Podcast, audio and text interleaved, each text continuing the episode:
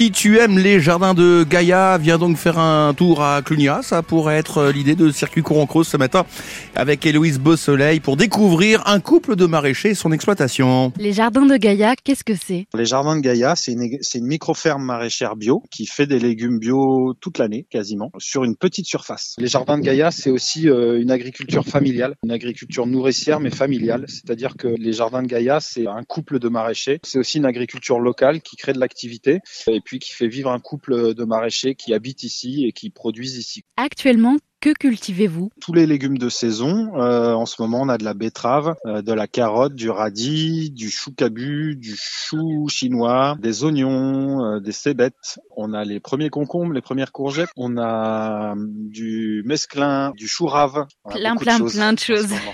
Comment travaillez-vous? Nous, on travaille euh, sur une petite surface et on est très peu mécanisé parce qu'on n'a pas de tracteur. On fait tout avec un petit motoculteur qu'on utilise juste pour préparer les planches. Et sinon, on fait tout avec des outils manuels qui sont des petits outils à main essentiellement qui nous permettent de cultiver nos planches. Pourquoi ce choix de l'agriculture biologique? Parce que c'est une agriculture qui respecte les sols, l'environnement et puis aussi l'humain. Je pense qu'aujourd'hui, c'est euh, une priorité pour nous que d'avoir des pratiques qui sont vertueuses pour l'humanité, c'est-à-dire à la fois l'humain mais aussi euh, tout ce qui nous entoure. Vous avez aussi une technique assez particulière que j'ai découvert, c'est le bio-intensif, c'est ça? Nous, on met en place une méthode euh, de maraîchage bio qui s'appelle le bio-intensif.